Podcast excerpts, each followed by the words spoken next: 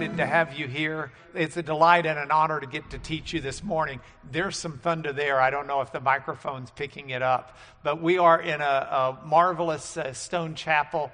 Uh, part of the Lanier Theological Library complex, coming to you live, and appreciate you spending some time with us. So here we go to the PowerPoint, Brent.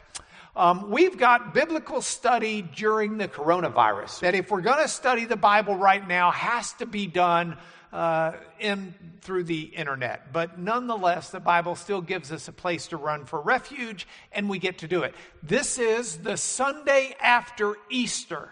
Now, Easter Sunday historically has been the days, uh, the, the day of the year when our church is packed to the brim with people.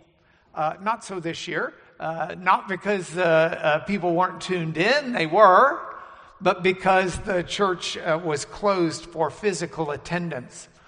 Regardless, Easter Sunday is a pinnacle Sunday within the Christian tradition and the Christian faith. It's Resurrection Day. It's what the Christian faith finds for its, its meaning and its definition, and it's, it's why Christianity is not simply a sect of Judaism, uh, but, but is, is a, a, completed faith open to the world uh, to embrace. But the problem is what happens after Easter. Everybody tunes in for Easter, but after Easter, things start to fade. For some, they fade more than they do for others. And that excitement and that resurrection power and that, that, that Easter moment seems to become a memory. I don't want that to happen to us. That should never be the case. Easter Sunday should never be a historical event that we revisit once a year. Easter Sunday has the power to change our life every day to change who we are, how we live, and how we feel about life. And so I want us to revisit it, but I, we're going to do it in a little bit different way. What we're going to do is we're going to look at the story on the road to Emmaus. It comes out of Luke 24. If you've got a Bible, you can open it, but if not, I'll show the Bible with us. We're going to look at Luke 24, and we're going to start with verse 13. So we'll come over to the Elmo and uh, get after it here. That very day, now this is, this is Sunday, this is the day of the resurrection. Two of them, and if we'd been reading in context, those are disciples of Jesus, were going to a village named Emmaus. It was about seven miles from Jerusalem. The Greek didn't read miles, that's our translators. 60 stadia in the Greek, but it turns into about seven miles. And they were talking with each other about all these things that had happened. And while they were talking and discussing together, Jesus himself drew near and went with them. But their eyes were kept from recognizing him. So they don't realize this is Jesus. And Jesus said to them, What is this conversation you're holding with each other as you walk? What are y'all talking about? And they stood still, looking sad. Then one of them, named Cleopas, answered him. Or, by the way, Cleopas is the male form. Uh, Cleopatra is the female form of that name, for what it's worth. Freebie. Cleopas answered him and said, Are you the only visitor to Jerusalem who doesn't know the things that have happened there in these days? Jesus said to them, uh, What are you talking about? What things? And they said, Well, it's concerning Jesus of Nazareth. He was a man who was a prophet, mighty. By the way, they're talking past tense here. He was. He was. He is a man who was a prophet, mighty indeed in word before God and all the people. And our chief priests and rulers delivered him up to be condemned to death, crucified him. But we had hoped he was the one to redeem Israel.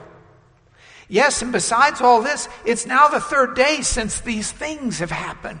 Moreover, some women of our company amazed us. That same word also means confused. You're not quite sure. Women were not allowed at that time to be a witness.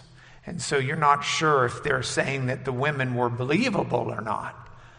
Um, some amazed us or confused us. They were at the tomb early in the morning. And when they didn't find his body, they came back saying they'd seen a vision of angels who said Jesus was alive. And some of those who were with us went to the tomb and found the tomb empty, like the women had said, but they didn't see Jesus. And he said to them, O foolish ones, and slow of heart to believe all that the prophets have spoken. Wasn't it necessary that Christ should suffer these things and enter into his glory? Then, beginning with Moses and all the prophets, he interpreted to them in all the scriptures the things concerning himself. So they drew near to the village to which they were going, and Jesus acted as if he was going further, but they urged him strongly, saying, Stay with us. It's getting close to evening. The day is far spent. So he went in to stay with them, and when he was at the table with them when they were eating dinner, Jesus took the bread and blessed it and broke it and gave it to them.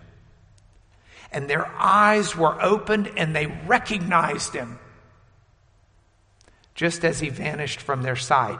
And they said to each other, Didn't our hearts burn within us while he talked to us on the road and opened to us the scripture? And they rose that same hour and returned to Jerusalem, found the eleven apostles, and those who were with them gathered together and said, The Lord has risen indeed, and has appeared to Simon. So the apostles had their own revelation that Jesus had appeared to Peter. And they told what had happened on the road. These are Cleopas and his friend, and how he was known to them in the breaking of the bread. So that's the story. Now, what are we going to do with this story?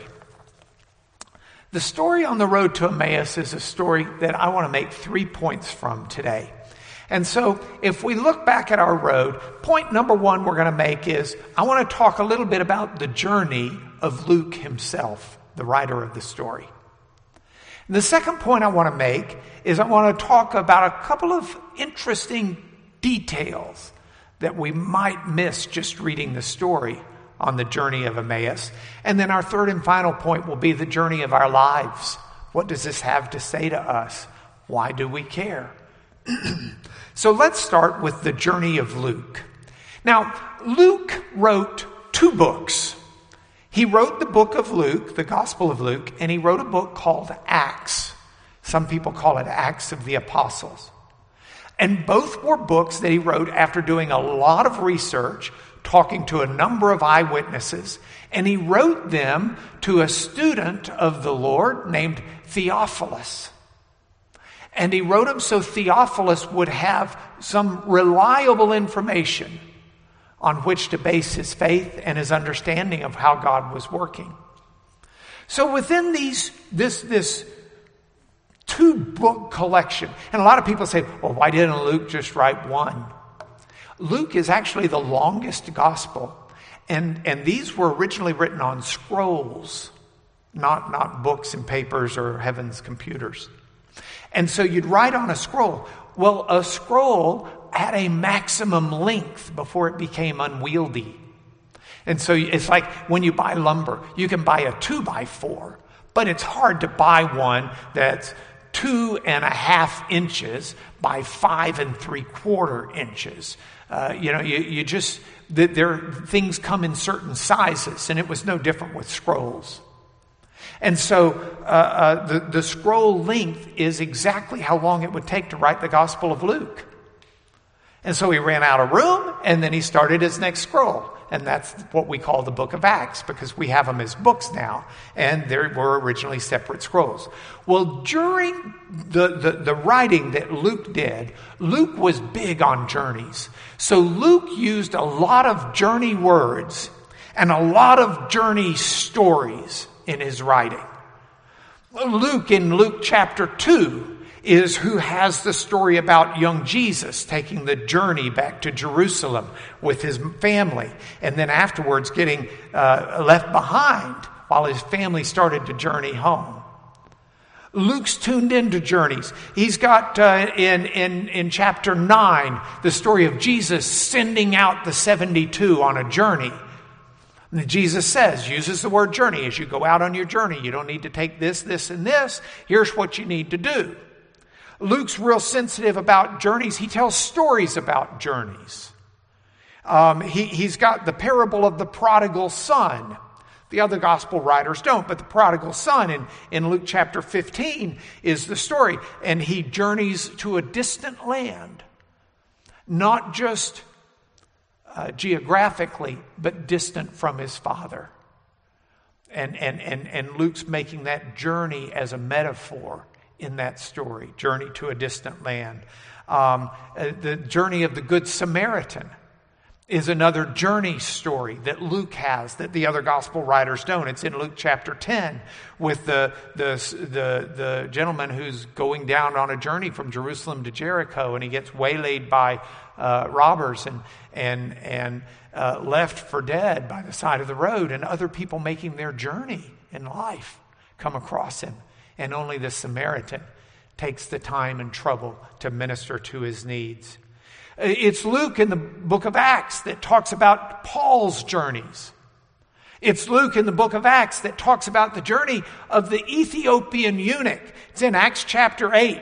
Here's a guy riding in his chariot, and, and he's clearly a, a, a bon vivant in, in Ethiopia. I mean, he's a, he's, he's a somebody. And he's going in his chariot and he's reading from Isaiah, and Philip intersects him. Philip, and, and the story actually aligns so closely to the story of the journey to Emmaus. Here he is. He's journey, uh, the Ethiopian eunuch's on a journey. He's also going through scripture. He doesn't understand it either until someone comes alongside him and explains it. And once that happens, he ends up the story in faith. So this is Luke. Luke recognizes that we're on a journey. Now, I, I, also want, while we're talking about Luke and Acts, to look at another aspect of his writings. Luke has structured this journey of, uh, that, that we read about in Luke and Acts. He structured it like an hourglass in the way he wrote. Let me explain what I mean. I'll use my hands on this, Brent. At the beginning, there are huge crowds around Jesus in the writings of Luke. So Luke begins with the myriad of angels proclaiming the birth of Jesus. Something not told in the other gospel stories. But you've got myriads of angels. You've got great crowds following Jesus. In Luke 5, Luke says, great crowds gathered. In Luke 8, it talks about the, the people are so crowded that when Jesus is touched by a woman in the crowd, he turns around and says, Who touched me? Trying to draw the woman out. And his, his, his disciples are saying, uh, Look, man, there's like a monster throng of people around you. Jesus, great crowds of people. Uh, Luke chapter 9, Jesus asks, Who do the crowds say that I am? to his disciples to find out what people were saying. Uh, uh, Luke 14, the triumphal entry is one where the crowds are crying out. Even before that, Luke 12, great crowds accompany Jesus everywhere he goes. And so, uh, uh, chapter 19, I'm sorry, is the triumphal entry. But at that point, the crowds begin to dwindle and the hourglass tightens and they fall away.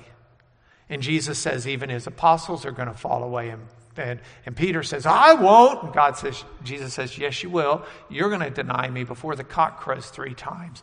And everybody does. And Jesus is crucified, and the great crowds of his followers are, and those singing his praises are no longer there. He's got some women and disciples who watch from afar off, the way Luke describes it. because Luke is painting this picture of Jesus hanging isolated with two thieves, one of whom's mocking him. And so that hourglass closes down, and then Jesus enters into the tomb. And the tomb is, is just Jesus until the resurrection. And with the resurrection, that hourglass starts to open back up. You've got the angels who are in the tomb, You've got Mary and the other women who come, and then you've got the disciples who come, and then you've got, and it just grows and grows and grows until the hourglass ends with the gospel of Jesus Christ, the story of Jesus being spread throughout the Mediterranean world. Paul's gone on his mission trips. There are believers in every part of the Roman Empire and beyond. That's Luke's journey in the entire message that he tells. But that journey draws a natural focus in Hebrew studies and others. But in Hebrew studies, it was a common tool called a chiasm or a chiasm. It's the idea, it's after the Greek letter chi, that things are at the top and at the bottom, but they draw together into the middle such that you can almost fold them on themselves. And it draws emphasis on what's in the middle. And that's what happens here with this uh, writing. So Luke does this and he structures it. And as he does it, Easter is his turning point. That's what draws the focus the crucifixion the resur- and the burial and the resurrection of Jesus. That's the journey of Luke. Now, understanding the entire scope of what he's written, look at the small vignette of this journey on the road to Emmaus. And as we look at it, here's what I want you to see the journey to faith is a journey from sad thick headedness to enthusiastic joy. Here's what I'm talking about. If we go back, let's go to the PowerPoint for, I mean, the uh, IPEVO for a moment, and let's look in some more detail here. So, these two are on this walk and they're talking to themselves and they're discussing together what happened with Jesus. And Jesus approaches them and he says, What's this conversation that you're holding with each other? And they stand there looking sad. That word's worth focusing on for a moment. They are sad at this point in their life as they contemplate this, this um, factual events of the last three days. Understand, Jesus has been resurrected. Heavens, Jesus is in their midst. He's standing there talking to them. But they don't know it's the resurrected Jesus, and so they are sad. And Cleopas says, um, and it, it, reads kind of uh, sharp Hey, are you the only guy who doesn't know what's going on and what's happened? Hello? And Jesus said, Well, what? Detail it to me. And then they detail it in verse 19 through 24. And they basically tell the gospel story there. They tell about Jesus being a great prophet of God who was mighty in word and deed. They tell about how uh, they expected him to, to be the deliverer, the one who would redeem Israel from what? Uh, maybe redeem Israel from the Romans. Uh, a number of them wanted him to do that. But, but, but the, the answer to Israel's problems, they all had their hopes in this man. He was a miracle worker. He got delivered up. He got crucified. They knew the story. They knew the man. They were his disciples. They were his followers. They'd heard his lessons. They knew his crucifixion. They even knew that some people reported he was alive, but no one had seen him. And so here you've got people who know the story of Jesus, but the resurrection is not real to them. They're living on Easter Sunday, and the truth of Easter is not in vivid color to them. and it's left them sad. And the response, if we go back to the IPEVO for a moment, some of those who were with us went to the tomb and they found it just like the woman had said. And Jesus said to them, Oh, oh foolish ones, and slow of heart to believe all that the prophets have spoken. I want you to get this. There's a great irony in what Luke is saying, and you, you don't want to miss it.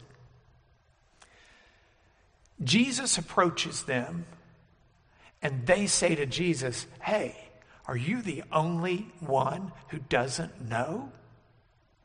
You know, are you that unplugged in? Are you that out of touch?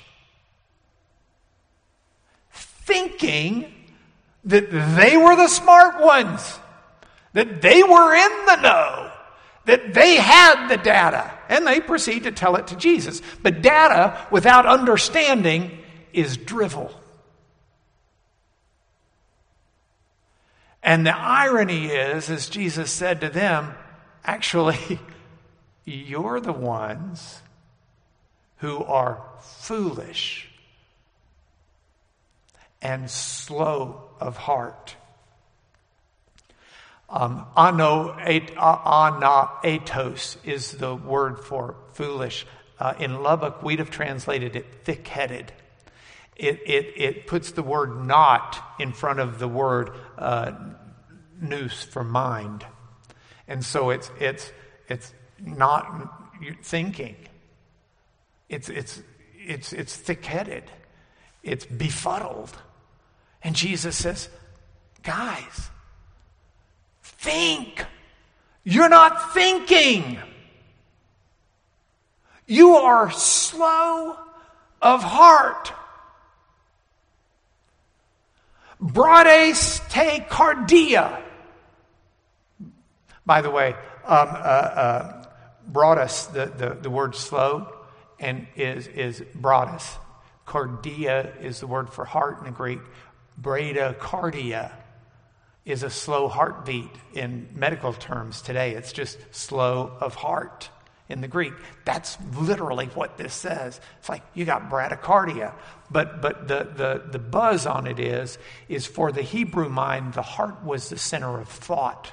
So he's not simply talking about their emotions. He's saying, You're not thinking. You're, you're slow. You got to get with it, guys. You got to catch it.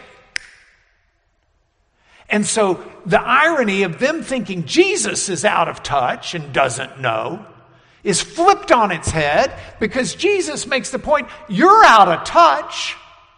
You know facts without understanding, and facts without understanding leave you standing in the middle of the road sad. Which brings us to my third point. And that is not just the story of the road to Emmaus, but the story of the journey of life. We live a life where I'm afraid all too often many of us lose sight of that Easter resurrection on a daily basis. It becomes a once a year event. Time where you may hide some eggs, time where you may get a new outfit time when everybody gets ready and goes to church or watches it on the internet. But if you have the knowledge and you don't have the understanding, it can leave you in the road sad.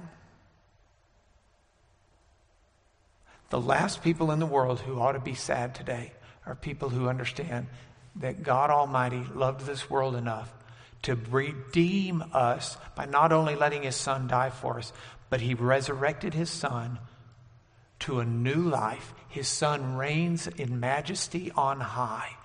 And we are children of the king through the son.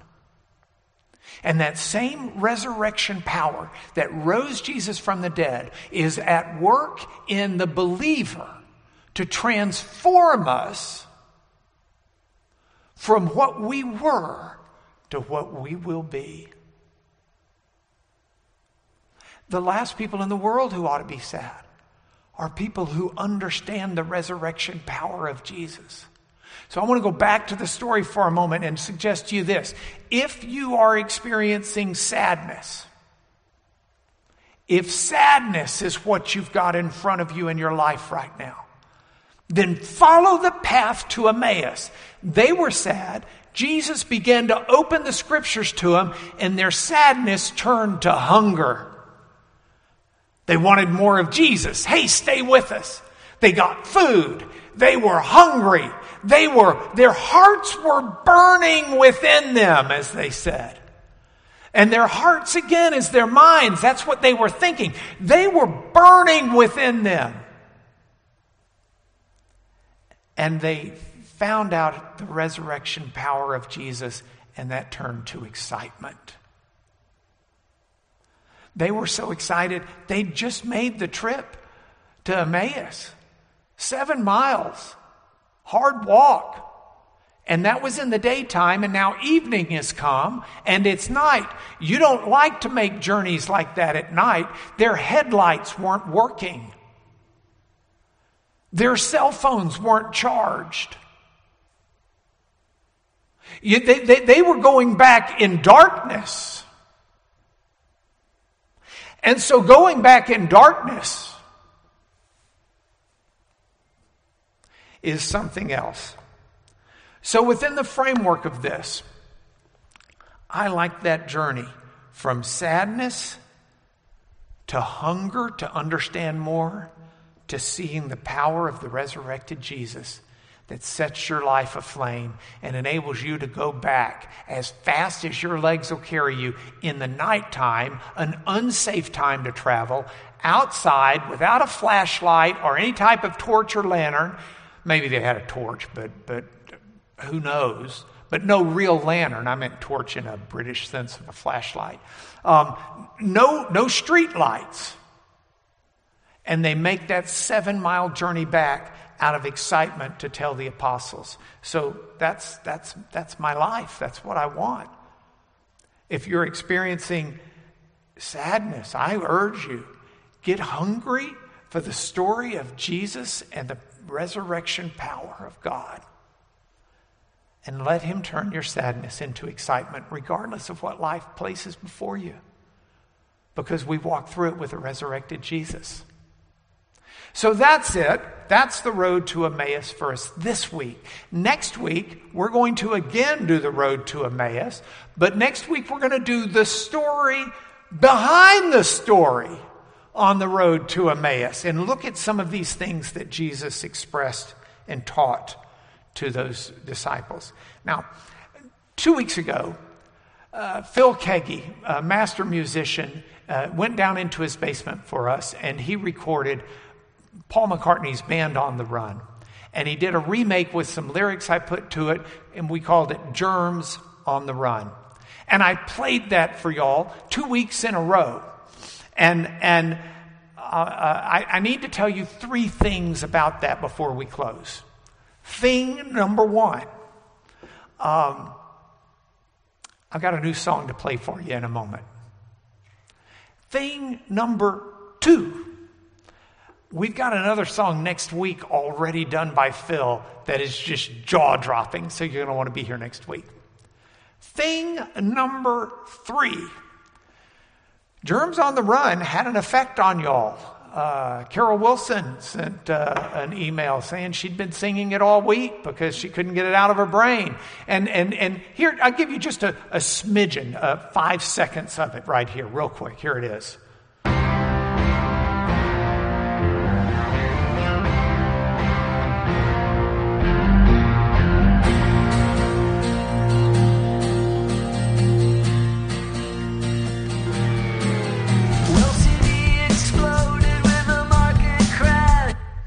So that was it. Now, last night, to my delight, uh, I got an email.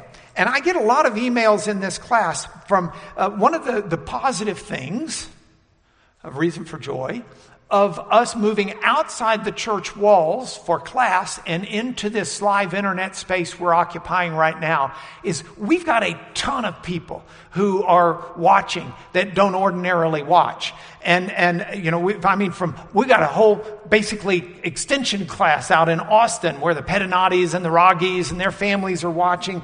Uh, up in the Dallas area, the Conrads in Coppell, um, the Dolezals in South Lake, I think, are watching. Uh, heavens, I got emails from Berlin where Christians watching. And uh, um, it, it, we've, we've got this massive audience. Well, in the midst of it, we've still got our normal class as well. And so the Wilsons in our class, they've got uh, uh, uh Christopher uh, uh, and Jessica Wilson have four incredible kids. Wyatt is their son, and, and they've got Sophia, and they're the two older kids. And then they've got the two twins that are, I think, around 10 years old or so Ava and Oliver. And, and I got an email from the mom saying that Oliver had, who's 10 years old, he didn't know Band on the Run by Paul McCartney. Oliver has been singing Germs on the Run all week, was singing it at the dinner table. So the mom and dad shot a video and I'm going to play, this is not your new song for the day, that comes next, but I do want you to see the kids uh, enjoying this class with, uh, uh, we'll put this video up here. Here it is. Give you an idea of what it was like for them.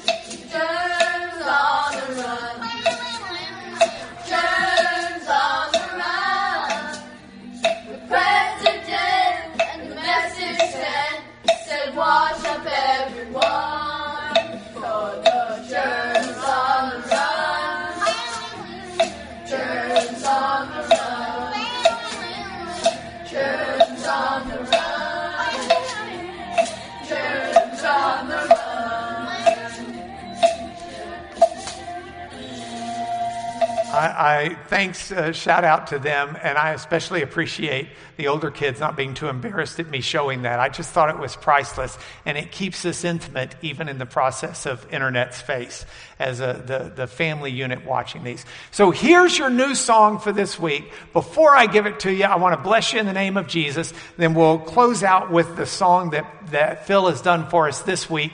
Um, I, when I sent him the lyrics and said, could you maybe remake this song? I was a little nervous because this song is, is iconic. It's one we all have known all of our lives almost. And, and, and it's not one that's going to be easily replicated. And understand when Phil does this, he plays every instrument anew. He's borrowed nothing except the melody and, and, and, and the, the, all of the instruments he's playing, he's singing all of the lyrics, he's doing the whole thing, he's mixed it in his basement. It's just an amazing thing. If you never Google YouTube videos of Phil Keaggy playing, you've missed out on life. But uh, here it is uh, this week's song from Phil Keaggy. Uh, uh after I bless you. Uh, Father, in the name of Jesus, I ask your blessings on everybody who hears this lesson today, that you will infuse in them a hunger for who you are and what you've done. And that your deed through Jesus would reverberate every day in our lives in all that we do. It will change who we are. It will change how we treat people. It will change our sense of the world in ways that bring you glory and honor. That's our prayer. In your name, amen. So, with that, ladies and gentlemen, and my friends out there, enjoy this Phil Keaggy song until next week. Or if you want to do our video lessons, by the way, um, we had, I'm sorry, this is going on and on, very short. Hundreds of people have emailed asking for the, the information sheets that we've supplied, that Pastor David Fleming put together of, of God's promises and how God's been faithful through all of that, and God wins in the midst of difficulty. He's got all of that put together. It's, it's like 50 pages of scripture. If you want that, info at lanierlibrary.org. Info at lanierlibrary.org we'll get it to you. Meanwhile, here's your closing song. Thank you, and God bless you.